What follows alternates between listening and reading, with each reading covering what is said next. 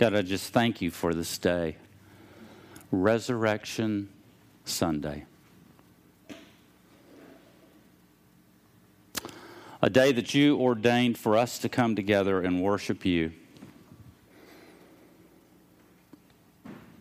People here from many different parts of the country, many different parts of the city and county, all brought here by you, Lord, with the express, express purpose of worshiping you.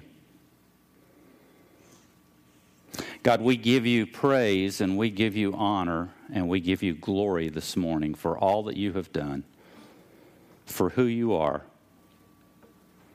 We thank you for Jesus. We thank you for his sacrifice for each of us. And we thank you for that wonderful empty tomb. God, help us never to worship the empty tomb, but to worship the one who vacated it.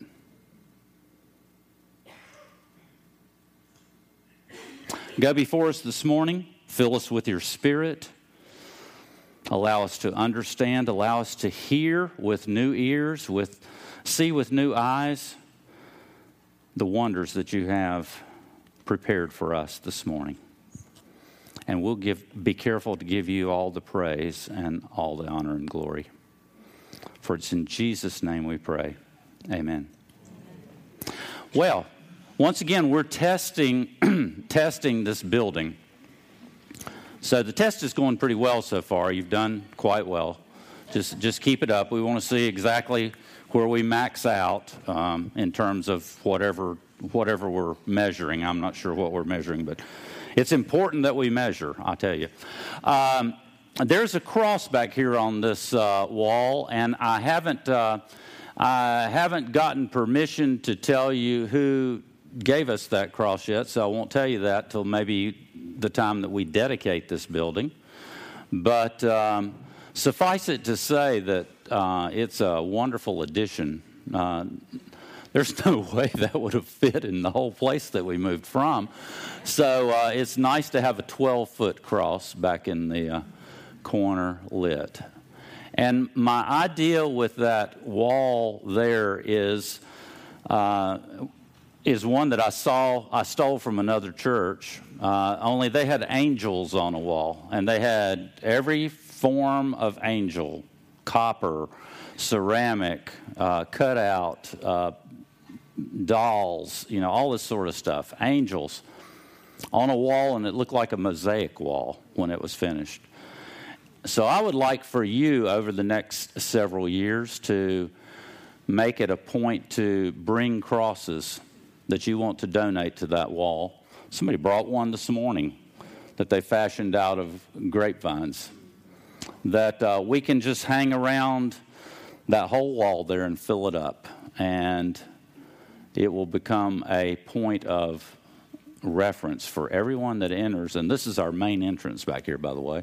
Everyone that enters the main door will see that wall, I think, first. So help us do that over the next couple of uh, years. We will be talking more about that in the near future. Well, this is um, Resurrection Sunday, and I do have a scripture to read to you from uh, the book of John, one that's familiar to you, I hope. John chapter 20, verses 1 through 18. If you have your Bibles, uh, please open them and follow along. If you don't have a Bible or you didn't bring one with you, there are Bibles at each one of these little tables. One, two, three, four here. You're welcome to get one of those. And if you don't have a Bible that's easy to read, take it with you. That's yours. That's our gift to you.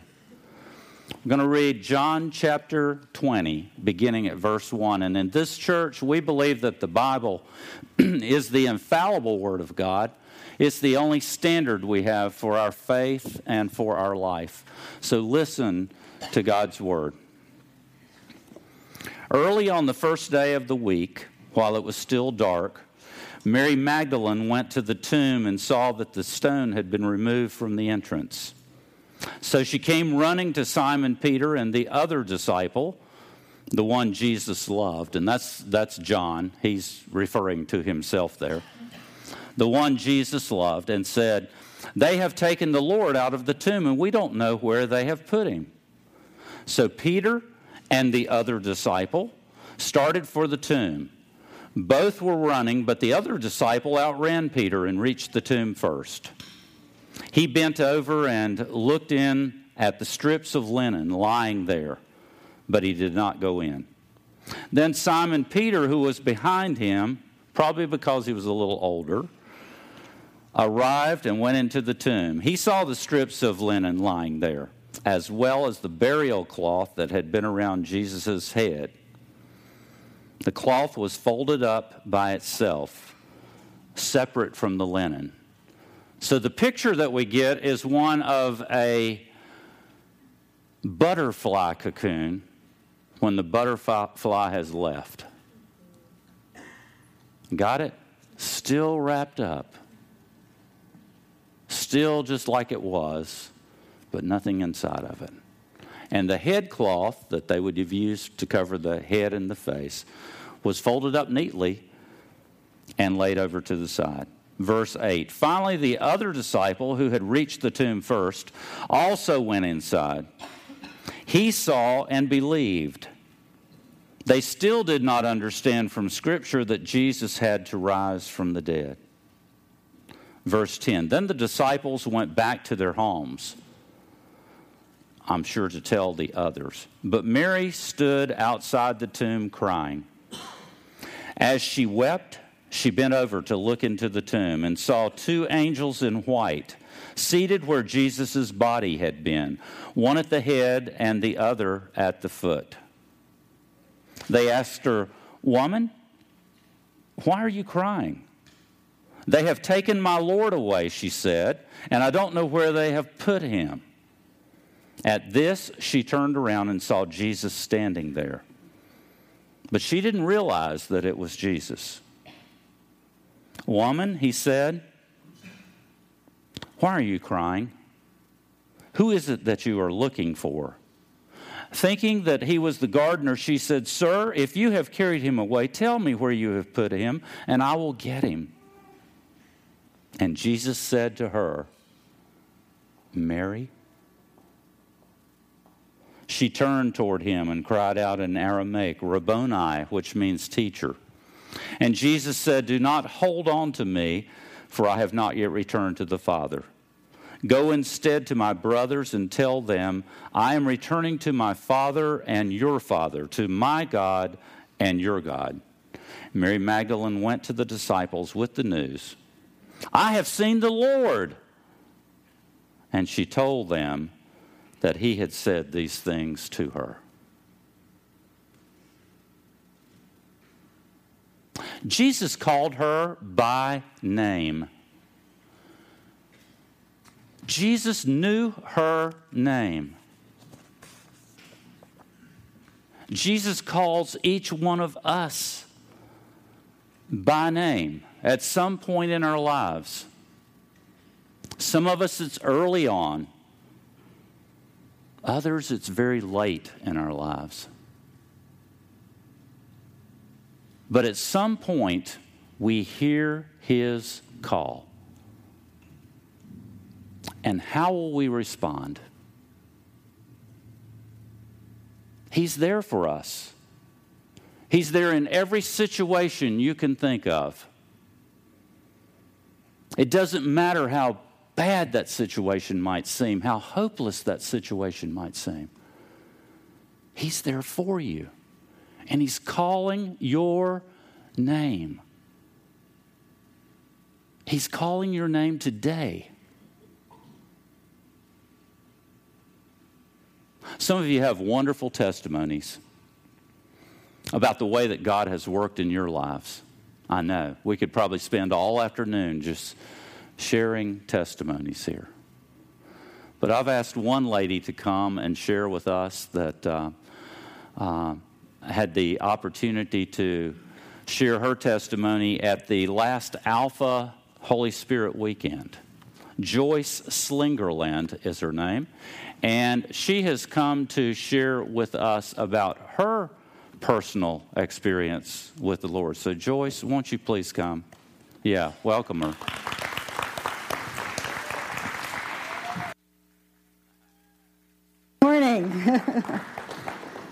What a glorious, glorious day to be in the house of our great mighty King, risen King. you know, um, I'm just going to ask a moment for the, the Holy Spirit to fill me, Father. May all I say and do bring honor and glory to your most holy name. You know, there's a time when um, it would have been very difficult for me to get up here and share, you know, because I was afraid of what others would think, you know, and how it would be taken. But you know, when life does, when God does such a powerful work in your life, there's just no way you can contain it. You have to share it.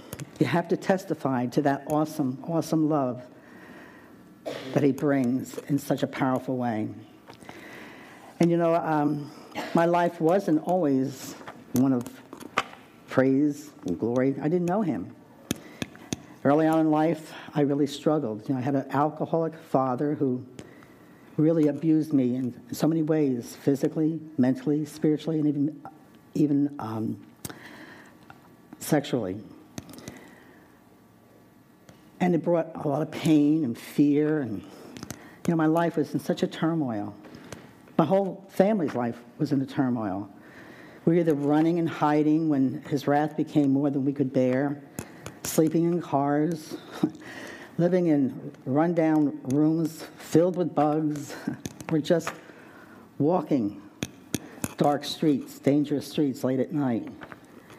It was a, it was a hard life, you know, and um, it caused me to be very into myself, how am I'm going to protect me. You know, my life in the early in my early time was all about me and my survival. And even then, God, in His beautiful way of love, brought him to me at a very early age, around 10. And it was through my cousin.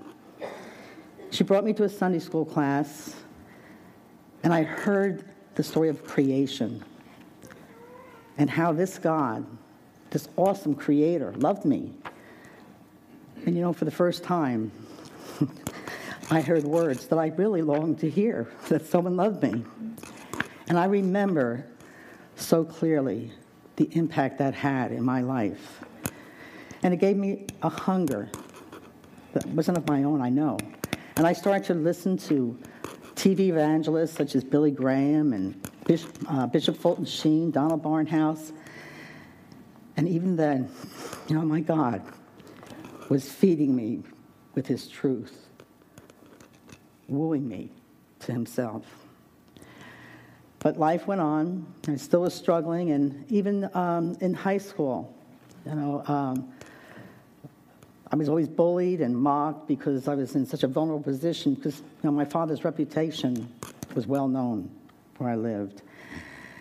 And in, high school, I had a, a beautiful friend, a Catholic friend, who brought me to church for the very, very first time. And I remember the beauty, the peace, the just overwhelming sense of well being that just came upon me. I didn't understand it, I really didn't.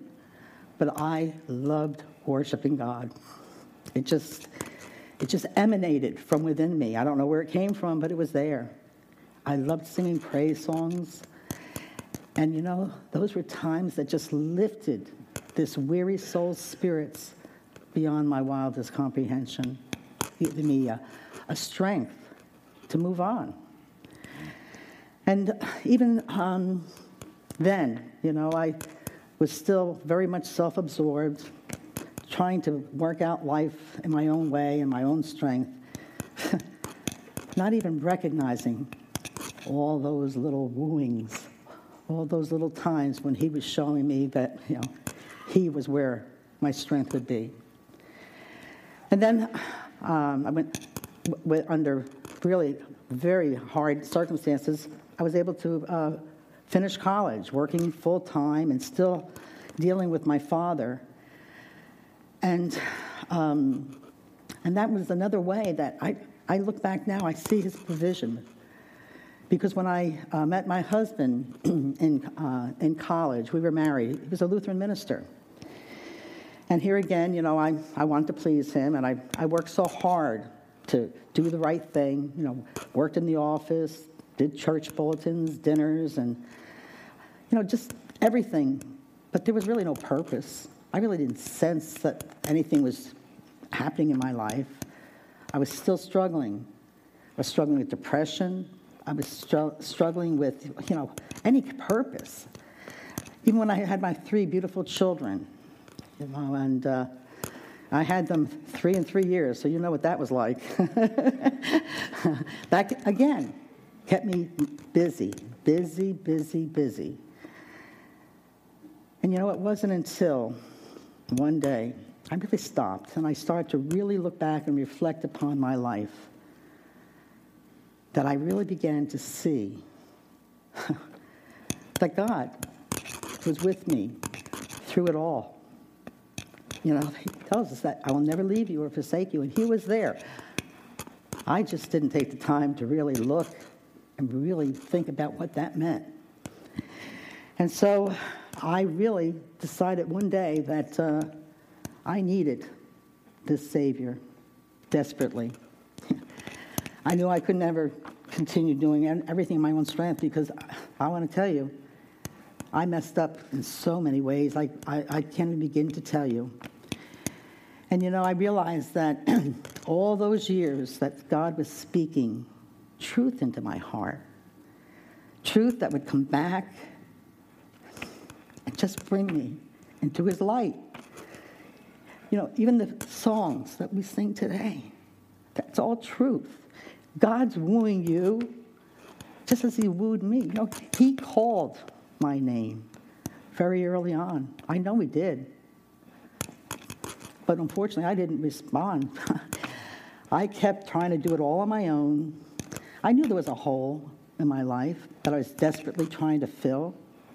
And I was trying to fill it with all the wrong things. My success as a teacher, working hard, being the best teacher I could be. Wow, that's where it's at. Being the best wife I could be, being the best mom I could be. That's where it's at.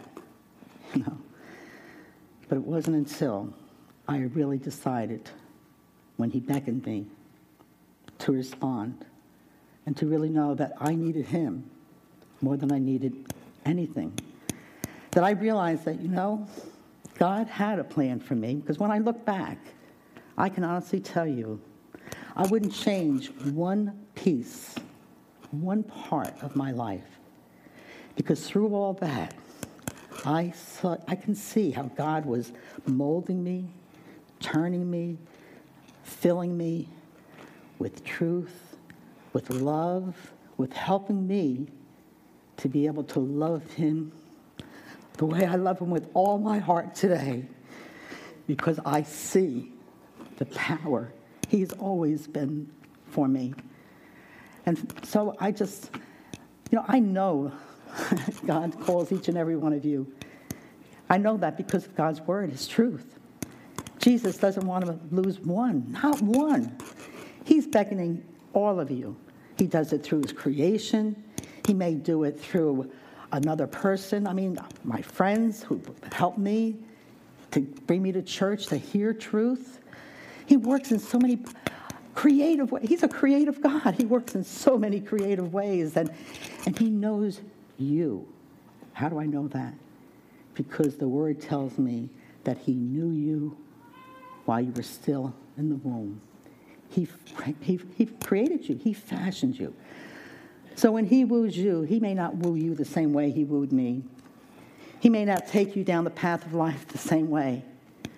But I'm going to tell you, He is with you. And He's working on you each and every day. And my prayer is that you don't wait so long to keep wandering in that lonely wilderness without Him. Because I truly know where my strength and my hope and my joy comes from. And it's in serving my King and my Master. And I want to tell you truthfully, you know what? There's times when I move forward, there's times I move backwards. And there are many times when I stumble. But praise God, I know I can come to Him for forgiveness, and I know He will lift me up and bring me again into the joy of His presence. And so today, we do celebrate a risen King. We celebrate not only my Lord, but He needs to be your Lord. Because I can't begin to tell you what an awesome journey that becomes. The peace, the power, the strength. I'm going to tell you, I am not one to get up and speak in front of people, you know, easily.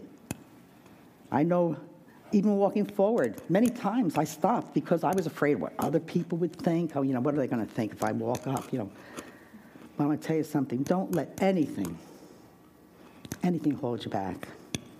He's calling your name. And I pray, because He's given me such great love for Him and love for one another. And that's not love of my own, that's the love that He created me as He was molding me through hard times, making me understand what life is, the pain that you may suffer, that I suffered. Even when I was a widow at 42, all of those things I looked to and realized that, you know what? He gave me such a wonderful gift of praise and a gift of being able to be there for so many people who are going through so many different things. I've had cancer, you name it. So please, no. There's only one thing that can fill that emptiness in your soul. And I stand here today just praising my God. He's done it all. There's not one more thing that has to be done. Only one thing left. You need to come. You need to respond. Praise God.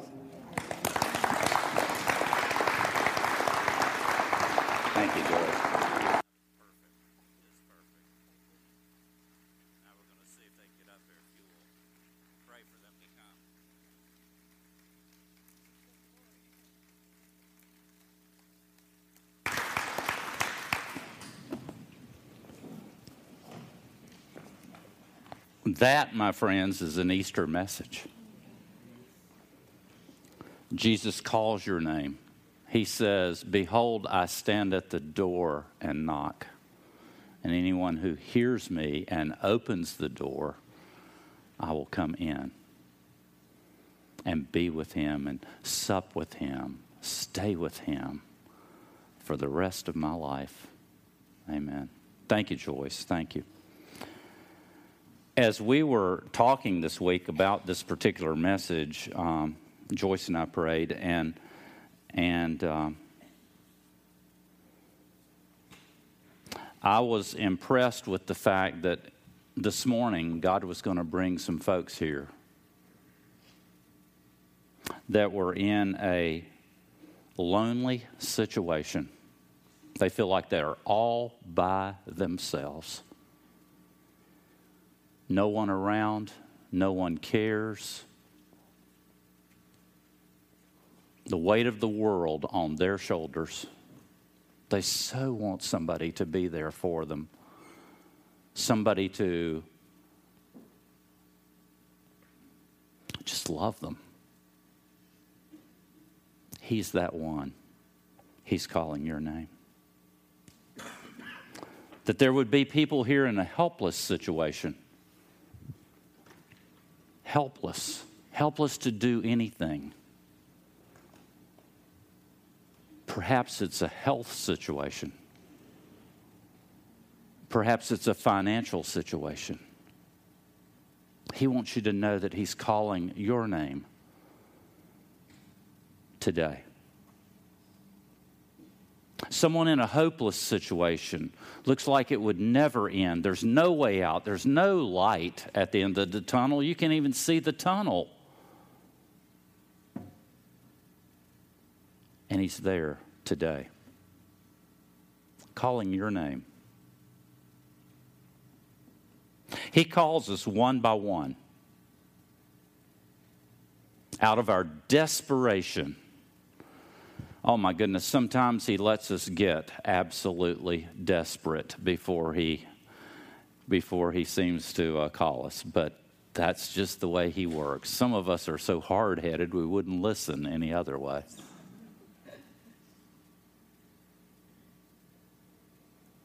Out of our desperation, He calls us. Out of our miry pit, He lifts us up, pulls us out, and gives us a new song, a new life, a new hope for the future.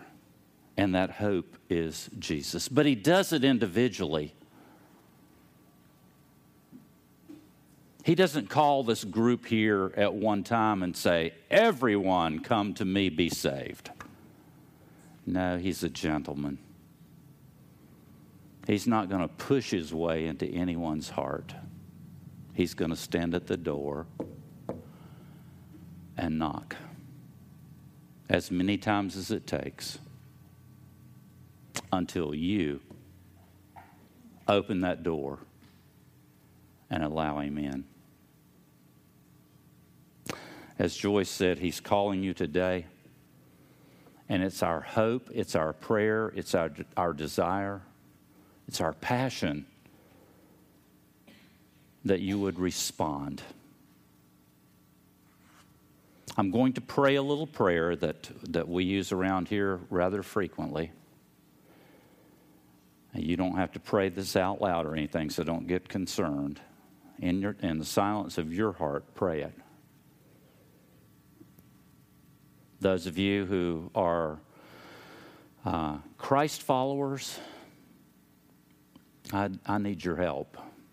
I need you to help me pray through this and make words come out of my mouth that would be the words that need to be spoken for each person here who needs that touch from Jesus today. So, would you bow your heads?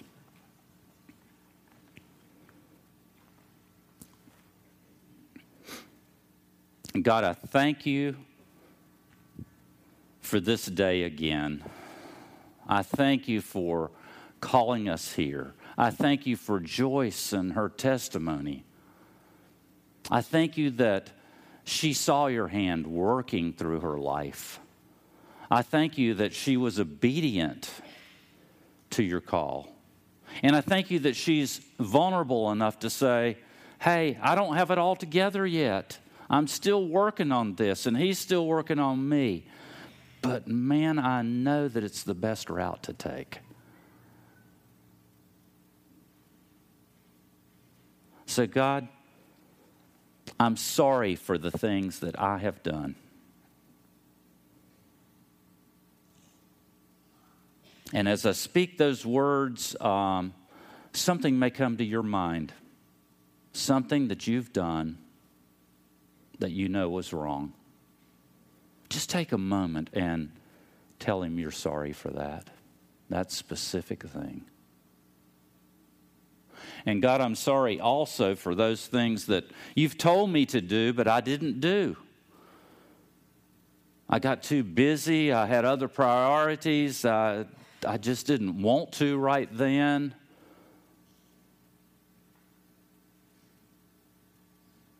He's also going to bring those to your mind.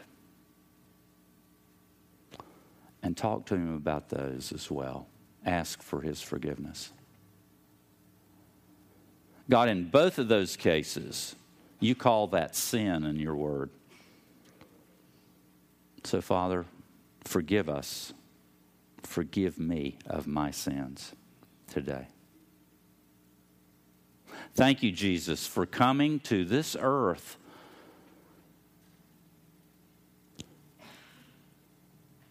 for dying on the cross for each one of us here,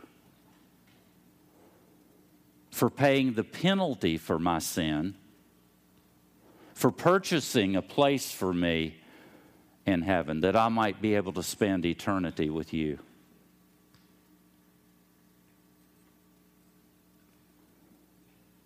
And just now, come, Holy Spirit. Come in all your power, all your might. Invade this space here. Fill each person here to overflowing with your Spirit.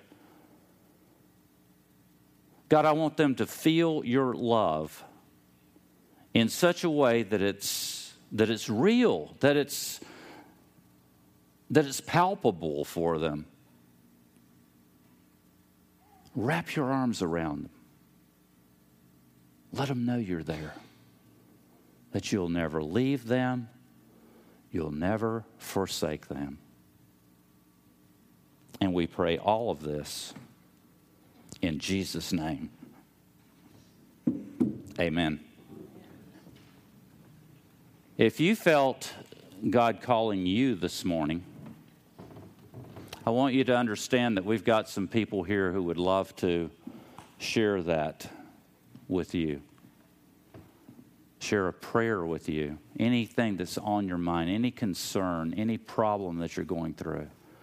There's never a concern that's so small that it's insignificant for God. If it concerns you, it concerns Him. Nor is there anything that is so big, so impossible, that He can't handle it.